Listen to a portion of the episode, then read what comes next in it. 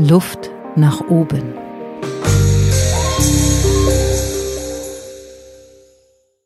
Er ist Schauspieler, Regisseur, Autor.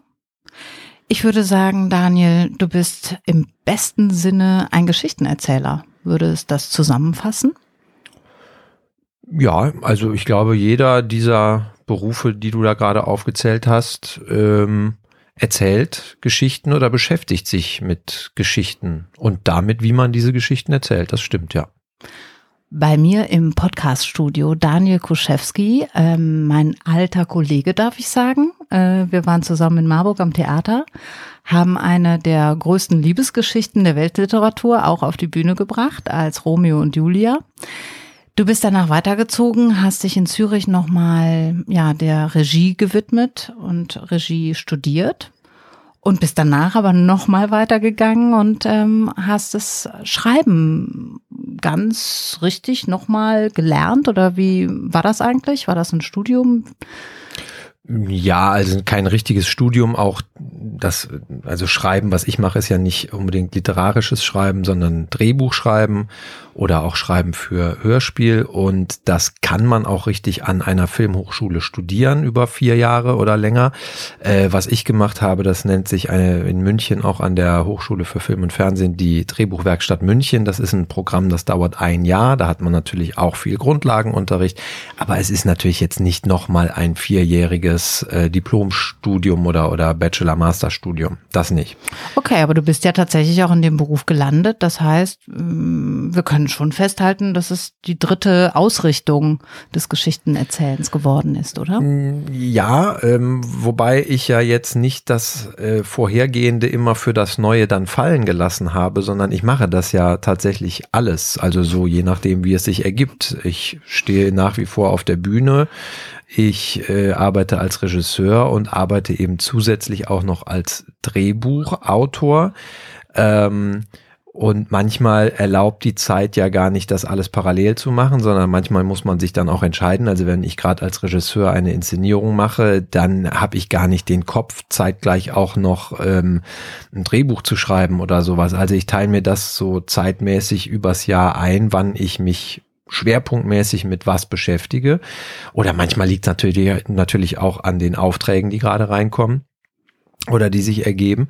Ähm, nein, und von daher, ich mache das alles und wie du richtig sagst, ja, alles drei hat mit Geschichten erzählen zu tun und hat von daher, finde ich, sind es gar nicht so komplett voneinander unterschiedliche Berufe. Also so fühlt es sich zumindest für mich an. Es sind alles eigenständige Berufe, aber äh, so groß finde ich ist der Unterschied nicht. Ich sage immer, Drehbuchschreiben ist für mich wie inszenieren ohne Widerworte der Schauspieler. Im ersten Moment. Diese Figuren, die man da kreiert und die man laufen und sprechen und spielen lässt, äh, die geben einem manchmal schon auch wieder Worte oder spätestens natürlich, wenn man in eine Drehbuchbesprechung mit Produzenten oder Redakteuren und so weiter geht, dann kommen da schon natürlich auch Anmerkungen und zum Teil heftigere Widerworte als von äh, Schauspielerinnen und Schauspielern oder anderen Kollegen, ähm, Dramaturgen und so weiter am Theater. Aber erstmal ist Schreiben für mich ein Stück weit wie Inszenieren äh, ohne den ganzen Apparat, sondern erstmal nur bei mir am Schreibtisch. Von daher es fühlt sich gar nicht als so grundlegend verschieden an. Okay, aber ich, also du sitzt natürlich hier, weil das Thema Veränderung mich sehr beschäftigt und das ist das Thema des Podcasts und du entwickelst eben auch weiter. Und ich würde gerne mit dir so auf die Suche gehen, was ist der Ursprung dieser Leidenschaft, die alle drei Berufe ja haben? Und ähm, was ist das, was du heute eigentlich am liebsten von diesen drei Sachen machst? Kannst du das überhaupt sagen? Nee, das kann ich immer nicht sagen, weil es ist meistens so, wenn ich eine Zeit lang dann spiele, dann sehne ich mich doch mal wieder auf die andere Seite, wenn ich zu lange am, äh, wenn ich oder wenn ich inszeniere, Theater kann ja auch, Theater machen ist toll, ähm, das kann aber ja auch sehr anstrengend sein, weil man ja gerade als Regisseur ähm, ist man ja so zumindest für diese eine kleine Produktion oder manchmal auch eine größere Produktion, aber für diese Zeit ist man ja da so ähm, die Position, die im Grunde alle Entscheidungen treffen muss. Also ob jetzt, natürlich arbeite ich dann mit einer Ausstattung zusammen, Bühnenbildner, Kostümbildner, immer natürlich Sternchen in, logischerweise. Mhm. Ähm, und trotzdem wird am Ende jede Entscheidung äh, mit mir zumindest abgesprochen oder von mir wird eine letztgültige Entscheidung irgendwie verlangt. Die Schauspielerinnen, Schauspieler sagen äh, irgendwie, ich brauche jetzt mal eine Entscheidung, wie wir die Szene machen und so ähm, und so weiter. Also man ist mit sehr vielen Leuten umgeben, auch wenn auf der Bühne gar nicht so viele sind, aber der ganze Apparat ist schon ein häufig relativ großer. Und das muss man alles koordinieren und das nimmt man natürlich abends mit ins Bett und mit in die Nacht und morgens, wenn man aufwacht, hat man es natürlich auch noch im Kopf. Und wenn ich in so einem Prozess bin, der toll und spannend ist, meistens jedenfalls, also mal klappt's ja toll und mal gibt's Produktionen, da denkt man so irgendwie, ah, ich äh, bräuchte irgendwie mal äh, einen kräftigen Klaps auf die Schulter oder sowas. Ähm, damit also, du wieder aufwachst oder? Nee, damit irgendwie sich irgendwas befreit, weil man irgendwie so eine leichte Verspannung in der Nackengegend spürt oder sowas okay, so. Ne? Okay. Also weil einfach manchmal flutscht es so und manchmal flutscht es eben nicht so. Das ist aber ja in, ist ja nicht nur in dem Bereich so, das ist ja in vielen anderen Bereichen auch so. So, und wenn ich in so einem Prozess bin drin, drin bin, dann denke ich mir manchmal, ach, jetzt sehne ich mich aber auch mal wieder ein bisschen nach so einer Autorenarbeit am Schreibtisch im stillen Kämmerlein, wo ich erstmal ganz unabhängig von vielen anderen, die auch Mitsprache äh, Recht haben, äh, einfach was machen kann. Wenn ich dann aber wieder zu lange an meinem Schreibtisch im stillen Kämmerlein sitze, dann denke ich, äh, ich brauche Kollegen, ein ja, Team. täte auch mal wieder gut, mal wieder vor die Tür zu gehen. Oder, äh, mal okay. wieder das Haus zu verlassen. Wie, wie gewichtest du das? Ist das so gedrittelt im Jahr? Was würdest du sagen? Ja, wie gesagt, das kommt ja immer ein bisschen drauf an, wie, wie die Auftragslage, wie die Auftragslage ist, ist, auch welche Projekte kommen und wo ich sage, wow, das interessiert mich jetzt so sehr, das hm, will ich jetzt machen, auch wenn ich vielleicht gerade mal wieder ein Stück weit mehr selber spielen wollen würde oder so. Ähm, also ganz so super aussuchen kannst es dir nicht, aber du steuerst es schon, soweit es geht, auch deiner ähm, Lust entsprechend.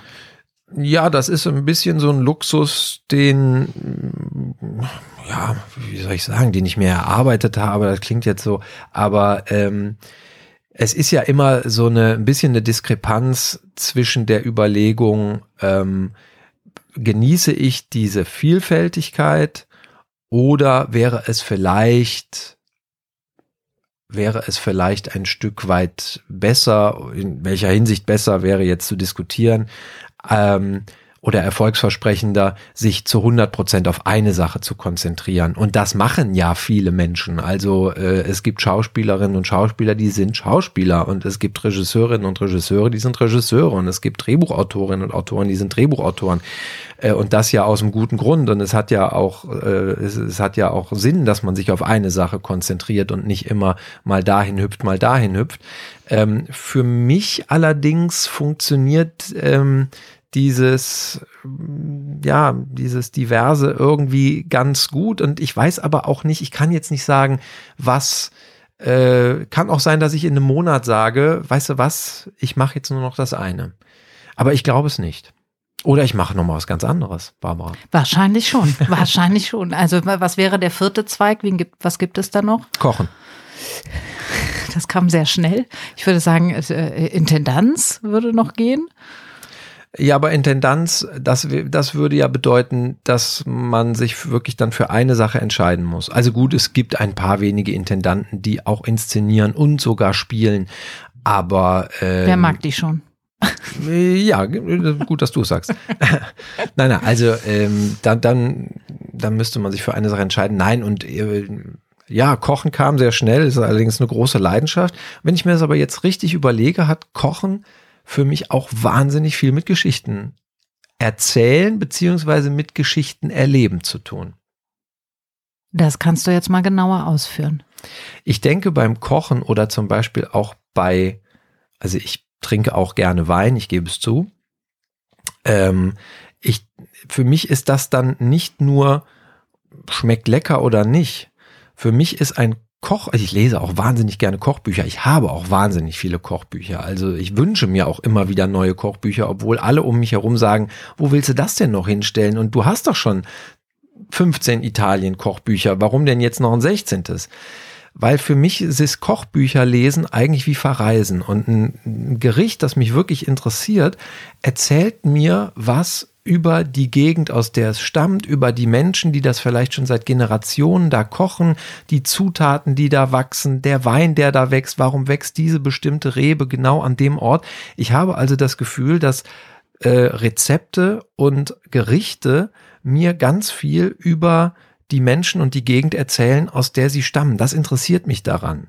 Ähm, und ich sage dann auch nicht, ähm, das schmeckt mir, weil mir halt Tomaten schmecken, das schmeckt mir nicht, weil mir halt diese oder jene Zutat nicht schmeckt, sondern ich versuche halt irgendwie das ja, mir, mir zu diese Geschichte zu ergründen oder zu erschmecken, wenn man so will. Das klingt jetzt irgendwie sehr, ich esse auch ganz normal und ich trinke auch ganz normal. Aber ähm, das macht das für mich spannend und Kochbücher lesen ist ein bisschen wie Verreisen für mich tatsächlich. Das ist jetzt so, als hättest du damit auch die Frage nach dem Ursprung ein Stück weit beantwortet. Also wo kommt das eigentlich her? Also aus was, was ist der Quell dieser kreativen Lust, Geschichten zu erzählen? Ja, sind das, es die Menschen oder ist es die Reise? Hat es viel mit dir zu tun oder hat es mehr mit dem anderen zu tun? Ja, wenn man das immer so alles so genau wüsste und sagen könnte. Ne? Ähm, also ich, ich habe ja selber inzwischen drei Kinder in, also in dem Alter oder eigentlich zwei Jungs sind schon über das Alter drüber, an das ich mich jetzt erinnern könnte, wo ich schon gesagt habe, ich möchte gerne Schauspieler werden. Also ich glaube, das war einer der allerersten Berufswünsche. Äh, Wie alt warst du da? Ja, ich kann es nicht, vielleicht irgendwas so acht, neun, zehn, elf. Mhm. So, meine Jungs sind jetzt zwölf, werden bald 13 die haben sich da noch überhaupt nicht so fokussiert, was, was irgendwie ein Berufswunsch sein könnte, müssen sie auch nicht. Aber bei mir war das irgendwie ganz früh Schauspieler. Ich wollte allerdings eigentlich nie unbedingt auf die Bühne oder vor die Kamera und klassische Rollen spielen oder, oder ja, halt für mich war Schauspieler auch immer, ich hab, wollte irgendwie ganz gerne sowas machen, was Thomas Gottschalk gemacht hat. so, ich, so, so ein Entertainer. Ja, eine Modera Show. Moderator, Showmaster. Ähm, Coole Klamotten, buntes Gedöns anziehen. Hm, ja, Gott gibt ja auch Showmaster, die tragen immer äh, Schlips ja, und Kragen. Thomas Gottschalk nicht. Ja, Thomas Gottschalk nicht. Ja, ähm, ja, was soll ich dazu sagen? Es ist ja dann noch anders gekommen, aber es war tatsächlich, glaube ich, ein bisschen mit ein Grund zu sagen, ja, wie mache ich denn das? Ähm, und viele, viele in dem Bereich kommen ja von der Schauspielerei. Mhm. Also damals ein Harald Schmidt oder sowas, was halt Stimmt, schon ja. klassische Schauspielausbildung. Äh, so äh, im, damals der Showmaster und Late Night Talker im deutschen Fernsehen war, der kommt von einer ganz klassischen Schauspielausbildung und ist ja auch dann Jahre später wieder ans Theater zurückgekehrt und ist da zum Teil bis heute. Und das war durchaus damals mit ein Grund zu sagen, geh mal auf eine Schauspielschule, weil das würde dir diesen Weg ja nicht versperren. Und eigentlich erst auf der Schauspielschule durch das Beschäftigen mit Rollen, mit Geschichten, habe ich eigentlich für mich die Bühne und das ja, das Spielen, äh, so wie es halt äh, Schauspielerinnen und Schauspieler machen, für mich entdeckt. dass ich hatte vorher nie groß Schülertheater davon. oder andere Theatersachen gemacht. Ich war mhm. da, kam da eigentlich ein bisschen als totaler Frischling. Dann ist ja der vierte Zweig eigentlich doch geklärt. Der vierte? Ja, nach. Ach so. Äh, also da, nach dem Autorendasein oder kommt dann noch hinzu vielleicht der neueste Late Night Entertainer? Naja, Harald Junke ja. zum Beispiel äh, hat auch äh, Schauspielerei, Moderation und den Genuss von Wein miteinander verbunden. Okay. Ja gut, das ist auf jeden Fall auch ein gutes Vorbild. Punkt, Punkt, Punkt, weiß ich nicht. Nein, aber, aber ich habe, ich, also ich weiß nicht, ob das jetzt hier eine Rolle spielt, aber es gibt auf YouTube das letzte große Interview mit Harald Junke, dauert, ich glaube, zwei Stunden und ich habe es inzwischen, glaube ich, zwei oder dreimal gesehen, weil wenn ich es anfange, kann ich es gar nicht mehr aufhören zu gucken. Was der Mann erzählt über äh, seine Schauspielkarriere und von welcher Leidenschaft der getrieben wurde, das mit der mit dem Showmaster, das hat der toll gemacht. Ähm, das war aber eigentlich so ein Nebending bei dem. Der wollte sein ganzes Leben lang Rollen spielen und ähm, diesen Werdegang und wie der darüber erzählt, lohnt sich sehr, sich das anzugucken, finde ich. Nicht nur für Schauspieler, sondern für alle, die irgendwie eine Leidenschaft für irgendwas haben, würde ich jetzt mal so sagen. Wenn wir so das Thema Geschichten angucken, dann denke ich, Menschen haben sich ja seit jeher Geschichten erzählt. Ähm, wir haben das immer geteilt, also ob nun Höhlenmalerei, ähm, die Ursprünge der Sprache, es ging sofort darum, auch von der Jagd zu erzählen.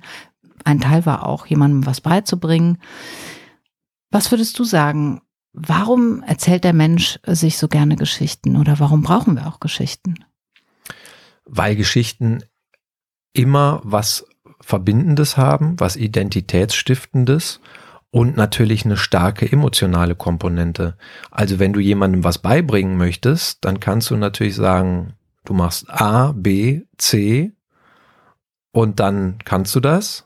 Du kannst das aber natürlich auch in eine Geschichte verpacken. Und eine Geschichte wird, da gibt es Statistiken, die habe ich jetzt nicht im Kopf, aber eine Geschichte wird äh, um ein Vielfaches besser erinnert als reine Fakten. Ähm, Hat damit zu tun, dass Emotionen teilnehmen an, ja, an, an diesem Prozess. Also ganz ich bin, genau, ich werde genau. emotionalisiert durch die Geschichte und dadurch erlebe ich ein Stück weit genau. das Ganze mit. Und das Erlebnis macht das, warum es da bleibt. Genau. Ja. Genau. Also will jetzt nicht zu lange auf dem Essens- und Kochthema rumreiten, aber ein Rezept, ein Gericht ist ja eben auch mehr als die Summe seiner Zutaten. Ja. Was, was braucht eine gute Geschichte? Ähm, oh, ja, wann ist eine Geschichte gut und wann ist, ist sie nicht gut? Das äh, liegt ja dann auch wieder äh, im Auge oder Ohr des Zuhörers oder Betrachters. Aber eine klassisch erzählte Geschichte geht eigentlich immer davon aus, ähm, ich befinde mich in einem Status quo und auf einmal passiert etwas in meinem Leben, was mich aus diesem Status quo rausreißt. Und ähm, das kann was Positives sein oder was Negatives. Ganz genau, klar. Das kann eine Begegnung sein, das kann ein, ein Brief sein. Alles Mögliche kann ein, das sein. Genau. Diagnose. Genau. Klar. Ein, eine Nachricht, die alles umwirft. Also will es nur so ein bisschen bebildern, was ja, ja, wir genau. uns alles darunter vor. Also ich bin zu Hause, plötzlich kommt die E-Mail oder ich bin bei der Arbeit, plötzlich kommt der Anruf oder genau. die neue Kollegin. Oder ähm, du kriegst auf, du gehst jeden Morgen zur Arbeit und auf einmal kommt die Nachricht, ein äh, Asteroid wurde entdeckt, der in acht Tagen auf die Erde fällt. So. Zum Beispiel. Und bist du dann Bruce Willis, fragst du dich, nimmst du das Abenteuer an oder nicht? Also fliegst du jetzt zu dem Asteroiden und sprengst ihn oder sagst du, soll doch ein anderer machen? Und meistens ist es dann die Geschichte, die erzählt wird, die des Helden oder der Heldin, die eben den Ruf annimmt, den sie da ereilt hat und ähm, dann ins Abenteuer zieht. Mhm. Und die eigentliche Geschichte, das, also das, was wir gerade besprechen, das ist ja nur, das nennt man so das auslösende Moment oder ja, also ähm, den, den Ruf zur Handlung. Aber die eigentliche Geschichte, die dann erzählt wird, nennt man dann auch gerne so den zweiten Akt. Das ist eben wie die Heldin oder der Held in diesem Abenteuer, dieses Abenteuer besteht, also sich äh, diesem Abenteuer stellt.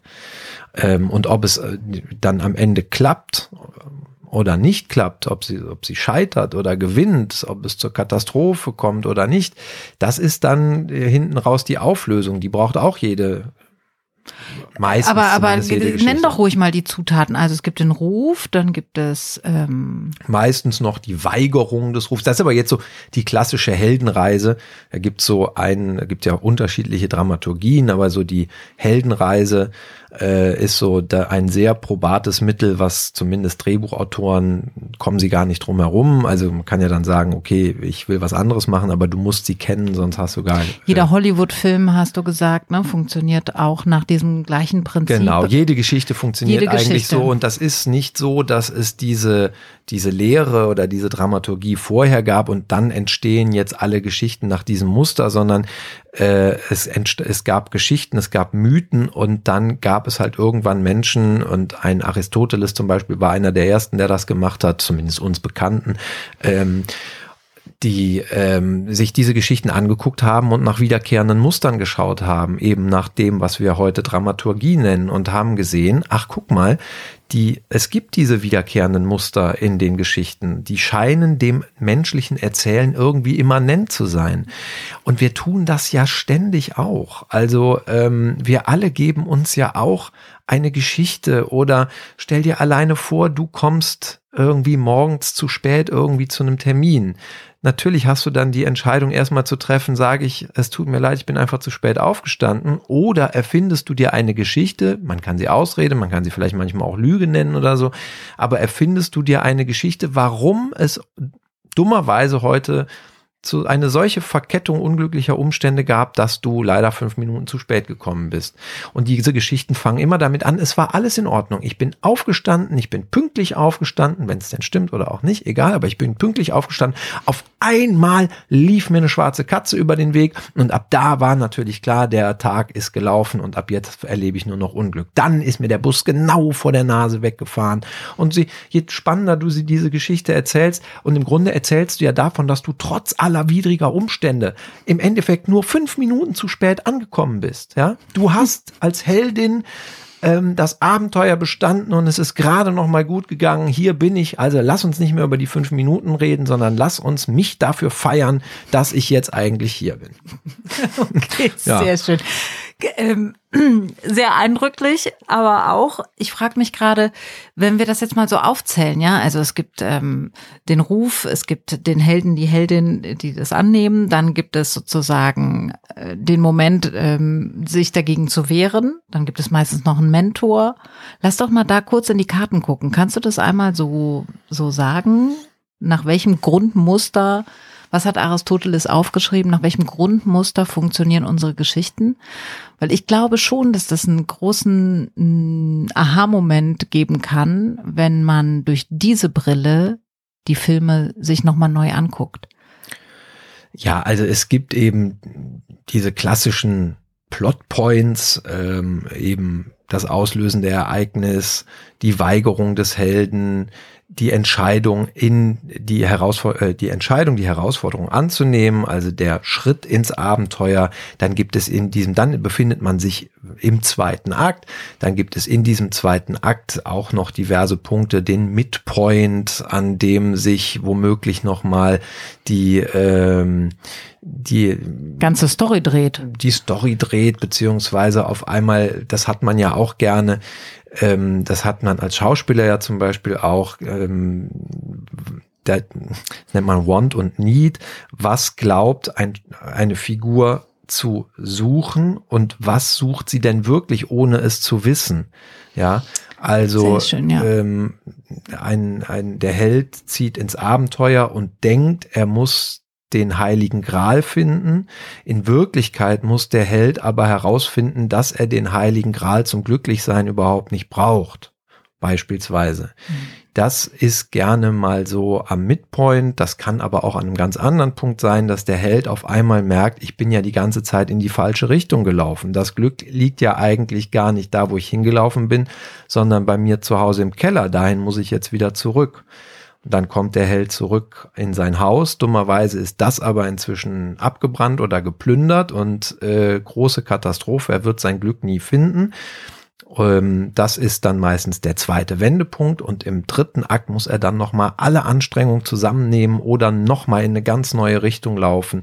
Und da, wo er es eigentlich nie vermutet hätte, meistens zum Beispiel in seinem Gegenüber, äh, liegt dann der heilige Gral oder der Schatz, auf dem er da eigentlich die ganze Zeit auf der Suche war, verborgen.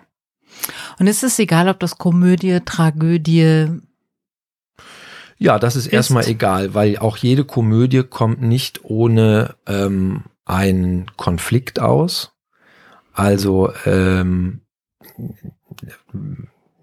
Lachen tut man ja, äh, wenn sich eine Spannung löst, aber dafür muss es diese Spannung eben erstmal geben. Ähm, und ob das eine innere Spannung oder eine äußere Spannung ist, aber es braucht einen Konflikt. Also eine Drehbuchdozentin von mir hat mal immer gesagt, äh, das A und O jeder Geschichte ist zwei Hunde, ein Knochen. Ja, und beide Hunde wollen diesen Knochen. Ohne das kannst du fast eigentlich keine Geschichte erzählen. Okay. Und dann ist es, geht es eben darum, diesen Konflikt zu lösen. Auszuerzählen. Auf der, äh, auch vor allen Dingen in der natürlich dann wieder sehr persönlichen Sicht auf die Dinge. Also so wie eben du die Geschichte erzählst, so wie du auf diesen Knochen und auf diese beiden Hunde guckst und die Details, die dir dabei wichtig sind, so erzählen wir alle unsere Leben auch immer in Geschichten und eine Geschichte strömt in die andere weiter. Und ich glaube, da unterscheiden sich letztendlich dann auch wieder ähm, die Persönlichkeiten so, dass ich auch als Zuschauer sagen kann, ja, das ist um mein Genre oder das ist mein Stil, das ist mein Schauspieler, das ist mein Regisseur, meine Regisseurin.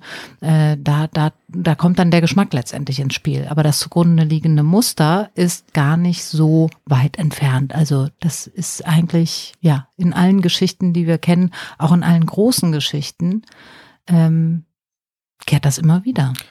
Genau, das kann man aber ja zum Beispiel bei der Musik auch sagen. Also da gibt es auch äh, Takte und äh, Noten ja, und äh, ja. Zutaten, die einfach bekannt sind, ohne die Musik eigentlich nicht auskommt. Und dann gibt es eben virtuose Musiker und es gibt welche, die nach Blatt spielen und so ist das beim Geschichtenerzählen auch. Du findest diese Punkte zu 99,9 Prozent in jeder Geschichte. Ähm, aber es gibt natürlich Geschichtenerzähler, die sind absolut meisterhaft und es gibt welche, bei denen erkennst du diese Struktur und denkst, gähn. Aber es gibt natürlich auch, äh, und das ist doch auch völlig legitim, es gibt auch Filme, die laufen nach dem immer gleichen Muster ab. Also es gibt so Liebesfilme, gerne mal sonntagsabends im zweiten Programm oder so, die laufen tendenziell nach einem sehr wiederkehrenden Muster ab. Und die und haben ein großes Publikum auch. Eben, genau. Ja. Und deshalb meine ich, das ist doch auch vollkommen ja. legitim, weil es geht um eine Verabredung zwischen sei es jetzt dem Schauspieler oder dem äh, Filmteam oder dem Sender, in dem Fall geht es eigentlich um eine Verabredung zwischen dem Sender und seinen Zuschauern, zu sagen, ich gebe dir am Sonntagabend einen Liebesfilm mit einem glücklichen Ausgang, damit du sonntags abends gut einschlafen kannst und unbelastet in die neue Woche gehst. Das, das ist ein Versprechen. Auch, das ja. ist ein Versprechen und das ist im ja. Grunde genommen auch ein Geschichtenerzählen, in dem sich in dem Fall das ZDF ein, ein, eine Geschichte, ein, ähm, ein ja, sich in die Position des Geschichtenerzählers begibt und sagt, wir möchten euch einen entspannten Start in die Woche geben. Das ist ja nicht Zufall, dass die das sonntagsabends ja. machen. Die könnten das ja auch mittwochsabends machen oder dienstags. Aber nein, zum Ausklang des Wochenende und als Start in die Woche möchten die den Zuschauern gerne, ja, eben keinen Mord und Totschlag. Schenken. Genau. Das kann man also, im ersten. Das kann man im ersten, wollte ich auch gerade sagen. Genau. Ja, eben. Ja, so. Ich würde gern so den Link, ähm, wir, wir, wir haben schon äh, toll lange gesprochen, wenn ich hier mal auf die Uhr gucke, Daniel. Aber ich würde gerne den Link ähm, in die Unternehmenswelt äh, machen, weil mich das immer interessiert. Was kann die Kunst von äh, der Wirtschaft lernen? Was kann die Wirtschaft von der Kunst lernen? Wir haben auch ein Projekt, wo wir genau ähm, ein, ja, ein Team äh, in eine Geschichte schicken werden die werden eine Geschichte schreiben, äh, die werden wir auch drehen und die wird es dann auch als Film geben. Ähm, es wird eine Reise sein für die Leute, äh, nur an einem Tag. Und ähm, dort werden wir dieses Muster sicherlich auch anwenden. In aller Munde ist das Thema Storytelling. So, das wird eigentlich ja auch verkauft wie den, der, der heißeste Scheiß, den es jetzt gibt. Alles muss mit Storytelling verkauft werden. Marketing, überall ähm, kommt dir das wieder entgegen. Jede Keynote, jeder, jeder Vortrag muss ähm, Storytelling, du musst Storytelling machen. Was sagst du dazu? Also geht's dir da, hast du da eine Draufsicht, hast du da ein Gefühl zu? Findest du das äh, toll, dass es das gibt? Findest du das albern, dass es jetzt jeder macht? Nein, ich glaube, das hat es auch im Grunde schon immer gegeben. Ähm, und es hat halt jetzt nur noch mal so einen Schwerpunkt, habe ich das Gefühl, in den letzten Jahren oder vielleicht auch schon 20 Jahren oder so darauf gegeben. Aber ähm, im Grunde genommen ist das ja nichts Neues, dass auch ein Unternehmen sich eine Geschichte gibt, eine, sei es eine Geschichte, wie es entstanden ist, ähm, Passiert das nicht auch natürlich, dass, also, dass es sowieso eine Geschichte gibt, weil wir so funktionieren? Ja, natürlich. Und trotzdem gibt es ja auch Geschichten, die erfunden sind. Also das Richtig, bekannteste ja. Beispiel der Weihnachtsmann in Amerika, der Santa Claus, ja. Also ja. Äh, Gab es den vor Coca-Cola oder hat Coca-Cola den erfunden? Und ja. es gab aber den Santa Claus heißt ja nichts anderes als Heiliger Nikolaus äh, und den gab es vorher aber schon als Sinterklaas in Holland und so weiter. Und dann greift man sich halt so ein so eine Geschichte, so ein Mythos und so ein großes emotionales Thema auch. Genau und äh, erzählt damit eine Geschichte. Und diese Geschichte hat sich dann irgendwann losgelöst, aber ich kann mir nicht vorstellen, dass man bei den, also Coca-Cola würde niemals behaupte ich jetzt mal, ich kenne die Coca-Cola außer vom Trinken nicht, aber ähm, wäre ja Wahnsinn, wenn die jetzt ihre Unternehmensfarben von Rot und Weiß plötzlich in Pink und Grün ändern würden oder sowas. Also äh,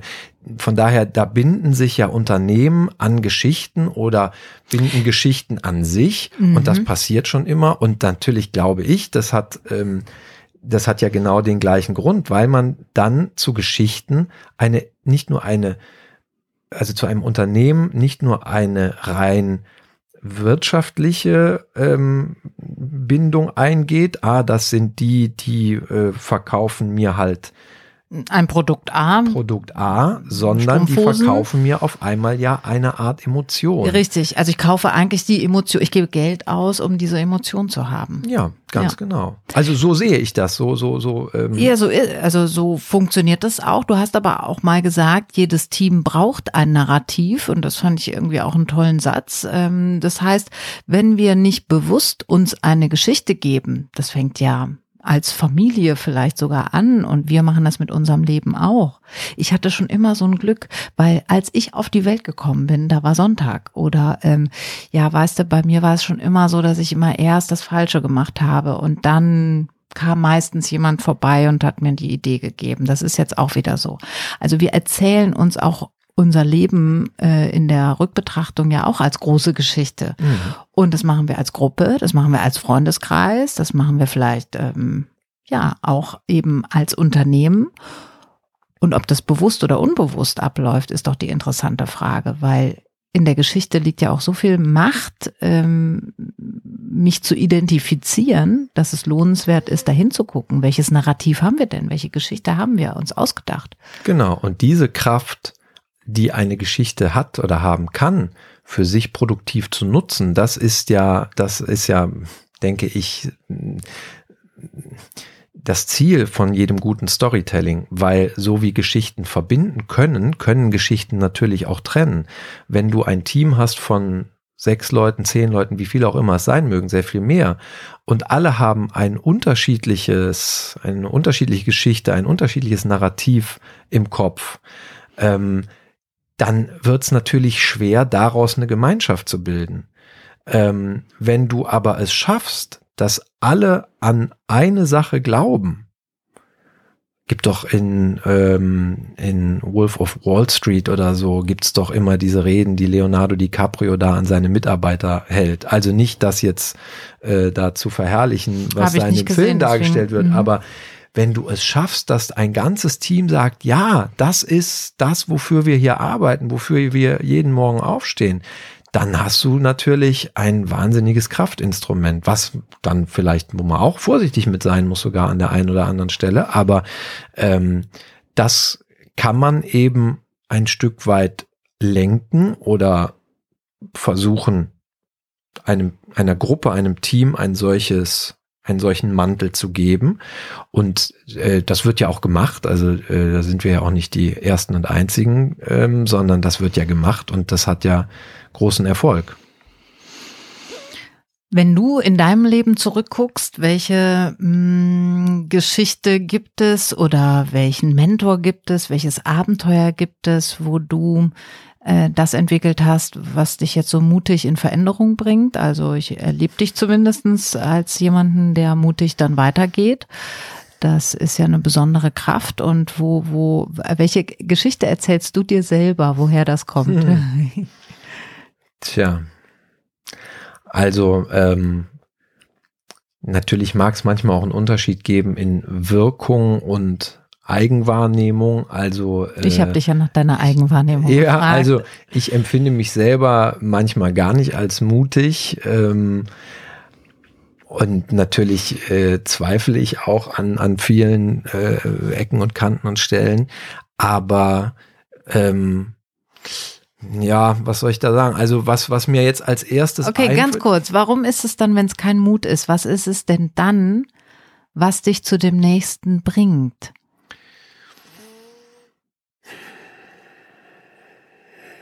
Da müsste ich jetzt über die Länge dieses Podcasts hinaus wahrscheinlich erstmal nachdenken. Ich, ähm, es ist bei mir wahrscheinlich wirklich ähm, die, der Reiz oder die, die Neu, äh, ja, Neugierde ist es wahrscheinlich. Ich will immer, ich will, ähm, mich hat schon immer interessiert, was irgendwie da ist, wo ich noch nicht war. So. Und ich weiß gar nicht, ob ich dafür weit reisen muss, aber ähm, ich bin irgendwie neugieriger Mensch und ich, ich glaube positiv neugierig. Also jetzt nicht, ähm, mich interessiert nicht, was irgendwie, äh, wo, was, was du in der schmutzigen Wäsche hast oder so, sondern ähm, ähm, mich, das ist so eine positive Neugier, die mich da irgendwie antreibt. Woher die aber kommt, das weiß ich nicht. Was aber, ähm, weil du Mentor sagtest bei mir, ähm, also die erste, der erste Mensch, der da mir in den Kopf kommt, ist meine Oma. Ach. Ähm, und zwar, weil meine Oma, die ist im Alter sehr dement geworden. Und da habe ich das aber gemerkt, um zum Thema in diese Welt der Geschichte zurückzukommen, da habe ich das gemerkt, Fakten konnte sie sich ganz schwer oder gar nicht mehr merken. Aber alles, was emotional für sie eine große Bedeutung in ihrem Leben hatte, das hat sie sich eigentlich bis zum Schluss gemerkt. Ob das Bindung an Menschen waren, ob sie mich nachher gar nicht mehr ähm, als den bezeichnet hat, also mich nicht mehr Daniel nannte oder mich nicht mehr ihren Enkel nannte, sondern war ich auf einmal der Neff oder so. Aber das war egal. Sie sah mich und hat mich angestrahlt und wusste, wir haben eine ganz enge Bindung zueinander.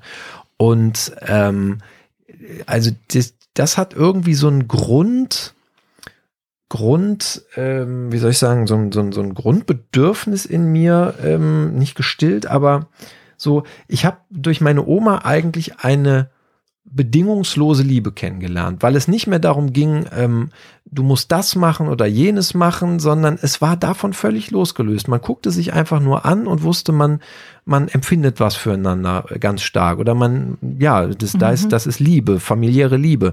So. Und wenn man, wenn man irgendwie so eine Art von Vertrauen in sowas hat, kennengelernt hat, kennengelernt mhm. hat, dann ist vielleicht manchmal so ein, so ein Schritt äh, zu einem neuen Ufer äh, liegt einem, da hat man dann nicht so eine Angst davor, weil man vielleicht irgendwie denkt, naja, aber so im Kern ähm, habe ich da was, was ich ähm, nach da, was ich da nicht verlieren werde. Was dir Sicherheit gibt und ja. Und und auch wenn ich mir das jetzt so vorstelle, am Ende des Lebens, was bleibt uns, auch wenn ich, äh, ob ich nun dement werde oder nicht, ähm, das was uns so trägt und was uns was uns bleibt, sind eigentlich die Geschichten und sind die Emotionen, die wir erlebt haben in diesem Leben. Genau, und die Menschen, die in diesen Geschichten eine Rolle gespielt haben. Genau. Und witzigerweise äh, habe ich gerade heute, glaube ich, oder gestern eine Nachricht gelesen, Menschen, die sich für Geschichte, also für, die Nachricht war Menschen, die sich für Kultur interessieren. Ähm, aber Wir wandeln das, das um. Ja, also Menschen ja. und naja, aber was ist denn Kultur? Also, und ja, auch wenn du ins Museum gehst, werden dir da ja Geschichten erzählt. Du guckst dir ein Bild an, dieses Bild erzählt dir eine Geschichte, nicht nur inhaltlich, sondern auch die Geschichte des Bildes selbst. Du guckst dir ein Theaterstück an, du guckst dir ein Kino an, du hörst dir ein Musikstück an, alles erzählt dir ja eine Geschichte. Also ja. so.